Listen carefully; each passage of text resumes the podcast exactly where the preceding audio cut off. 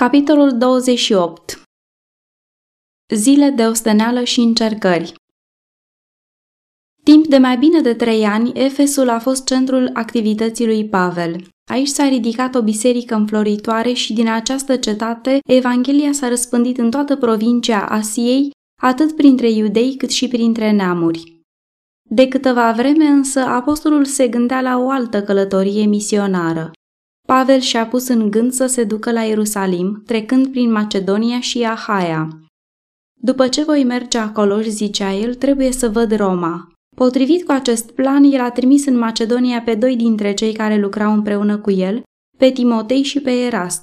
Dar simțind că lucrarea din Efes mai cerea încă prezența sa, el s-a hotărât să mai rămână până după sărbătoarea cinzecimii. Dar nu peste mult timp s-a întâmplat un lucru care a grăbit plecarea sa. Odată pe an, în Efes aveau loc ceremonii deosebite în cinstea zeiței Diana. Acestea atrăgeau mulțimi de oameni din toate părțile provinciei. În timpul acesta aveau loc festivități însoțite de cea mai mare pompă și strălucire. Aceste zile de sărbătoare erau un timp de încercare pentru cei care veniseră de curând la credință. Grupa de credincioși care se aduna în școala lui Tiran făcea o notă discordantă în ansamblul sărbătoresc, iar batjocura, insulta și reproșul se îngrămădeau fără număr asupra lor. Lucrarea lui Pavel dăduse cultului păgân o puternică lovitură, care a avut ca urmare o scădere simțitoare a numărului celor care luau parte la această festivitate națională, cum și a entuziasmului închinătorilor. Influența învățăturilor sale s-a extins cu mult peste numărul celor care de fapt veniseră la credință. Mulți dintre cei care nu primiseră pe față învățăturile cele noi au devenit așa de luminați încât și-au pierdut orice încredere în zeilor păgâni. Mai exista și o altă pricină de nemulțumire. La Efes se dezvoltase o mare și bănoasă afacere prin fabricarea și vânzarea de mici temple și chipuri lucrate după modelul templului și chipului Dianei. Cei interesați în această industrie și-au văzut câștigurile scăzând și s-au unit cu toții ca să arunce asupra lucrării lui Pavel vina acestei schimbări neplăcute. Dimitrie, un fabricant de chipuri din argint, adunând pe toți lucrătorii din această meserie, le-a zis Oamenilor, știți că bogăția noastră atârnă de meseria aceasta și vedeți și auziți că Pavel acesta nu numai în Efes, dar aproape în toată Asia, a înduplecat și a abătut mult norod și zice că zeii făcuți de mâini nu sunt Dumnezei. Primejdia care vine din acest fapt nu este numai aceea că meseria noastră cade în dispreț, dar și că templul Marii Zeițe Diana este socotit ca o nimica și chiar măreția aceleia care este cinstită în toată Asia și în toată lumea este nimicită.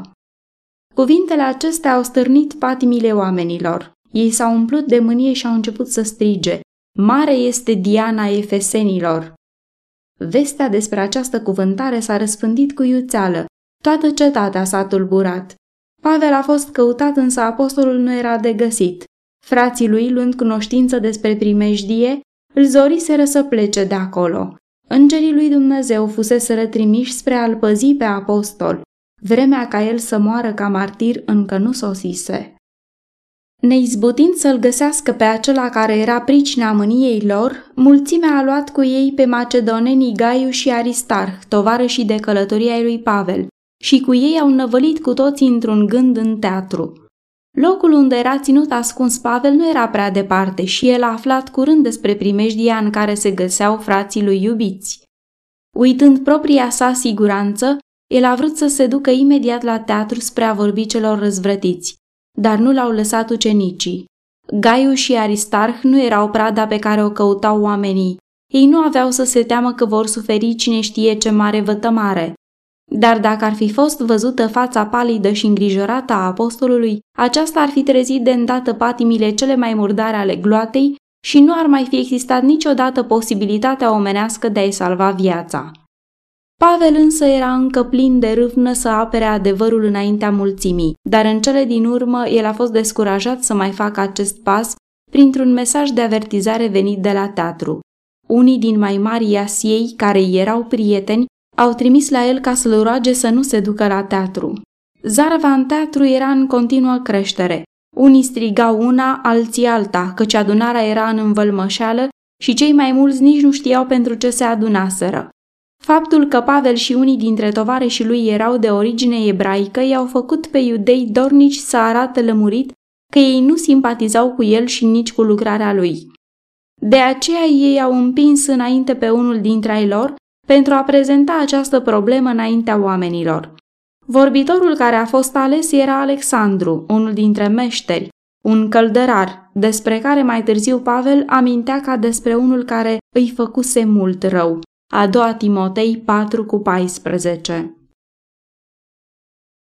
Alexandru era un bărbat cu un sușir nespus de mari și el a depus toate eforturile ca să îndrepte mânia oamenilor numai împotriva lui Pavel și a tovarășilor lui. Dar Glata, văzând că Alexandru era iudeu, l-a împins la o parte și au strigat toți într-un glas timp de aproape două ceasuri. Mare este Diana Efesenilor! În cele din urmă, fiind cu totul istoviți, ei au încetat și a fost un moment de liniște. Atunci logofătul cetății a atras atenția mulțimii și în virtutea slujbei sale a câștigat ascultarea lor. El i-a întâmpinat pe oameni chiar pe terenul lor și le-a arătat că nu era niciun motiv ca să îndreptățească această zarvă. El a apelat la judecata lor. Bărbați efeseni, a spus el, cine este acela care nu știe că cetatea efesenilor este păzitoarea templului Marii Diane și a chipului ei căzut din cer? Fiindcă nimeni nu poate să tăgăduiască lucrul acesta, trebuie să vă potoliți și să nu faceți nimic cu pornire nechipzuită. Căci ați adus aici pe oamenii aceștia care nu sunt vinovați nici de jefuirea templului, nici de hulă împotriva zeiței noastre. Deci dacă în adevăr Dimitrie și meșterii lui au să se plângă împotriva cuiva, sunt zile de judecată și sunt dregători să se pârască unii pe alții. Dar dacă umblați după altceva, se va hotărâ într-o adunare legiuită. Noi, de fapt, suntem în primejdie să fim învinuiți de răscoală pentru cele întâmplate astăzi, căci nu avem niciun temei ca să putem îndreptăți zarva aceasta. După aceste cuvinte a dat drumul adunării. În vorbirea sa, Dimitrie spusese, meseria noastră cade în dispreț. Aceste cuvinte dezvăluie adevărata pricina a zarvei din Efes și de asemenea cauza multora dintre prigonirile care urmăriseră pe apostoli în lucrarea lor. Dimitrie și meșterii lui au văzut că prin propovăduirea și răspândirea Evangheliei, negoțul cu chipurile făcute era primejduit. Era în joc venitul preoților și meșteșugarilor păgâni și din pricina aceasta ei au ridicat împotriva lui Pavel cea mai nemiloasă împotrivire. Hotărârea logofătului și a altor slujbași cu vază din cetate a prezentat pe Pavel înaintea oamenilor ca pe unul care nu era vinovat de nicio faptă nelegală. Aceasta era o altă biruință a creștinismului asupra rătăcirii și superstiției. Dumnezeu ridicase pe un mare magistrat spre a apăra pe apostolul său și pentru a ține în frâu acea gloată gălăgioasă. Inima lui Pavel era plină de mulțumire la adresa lui Dumnezeu pentru că viața lui a fost ocrotită și creștinismul nu a fost făcut de rușine prin zarva din Efes. Când a încetat zarva, Pavel a chemat pe ucenici și, după ce le-a dat sfaturi, și-a luat ziua bună de la ei și a plecat în Macedonia. În această călătorie el era însoțit de doi credincioși frați efeseni, Tihic și Trofim. Lucrarea lui Pavel în Efes se încheiase. Slujirea lui acolo fusese un timp de neîncetată lucrare, de multe încercări și frământări sufletești. El a învățat pe oameni în public și din casă în casă, învățându-i și avertizându-i cu multe lacrimi. Mereu și mereu iudeii se ridicaseră împotriva lui și n-au pierdut nicio ocazie ca să întărâte sentimentele omenești împotriva lui. În timp ce se lupta cu împotrivirea, împingea înainte cu un zel neobosit lucrarea Evangheliei și ocrotea interesele unei biserici încă tinere în credință. Pavel avea pe suflet o grea povară pentru toate bisericile. Vestea despre vreo apostazie în una din bisericile întemeiate de el îi pricinuia o adâncă mâhnire. El se temea ca nu cumva strădanile lui pentru ei să nu se dovedească a fi fost în zadar. Multe nopți nedormite le petrecea în rugăciune și cugetare serioasă atunci când afla despre metodele folosite pentru nimicirea lucrării sale. Când avea ocazie și când situația cerea acest lucru, el scria bisericilor făcându-le mustrări și dându-le sfaturi, îndemnuri și încurajări. În aceste epistole, apostolul nu stăruia asupra propriilor sale încercări. Totuși găsim în ele dezvăluiri ocazionale cu privire la lucrarea și suferințele lui pentru Hristos. Bătăi și întemnițări, frig, foame și sete, primejdii pe uscat și pe mare, în cetăți și în pustie din partea celor ai săi, din partea păgânilor și din partea fraților mincinoși. Toate acestea le-a îndurat din pricina Evangheliei.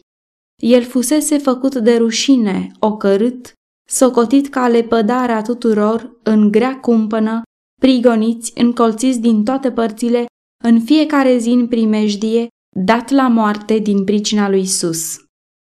În mijlocul continuei furtuni de împotrivire, a strigătelor vrăjmașilor și trădării prietenilor, cutezătorul apostol a ajuns aproape la descurajare.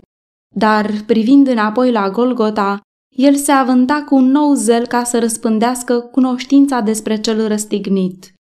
El călca pe cărarea însângerată pe care călcase Hristos înaintea lui. El nu căuta să fie cruțat de luptă până în ziua când avea să-și pună jos armura la piciorul răscumpărătorului său.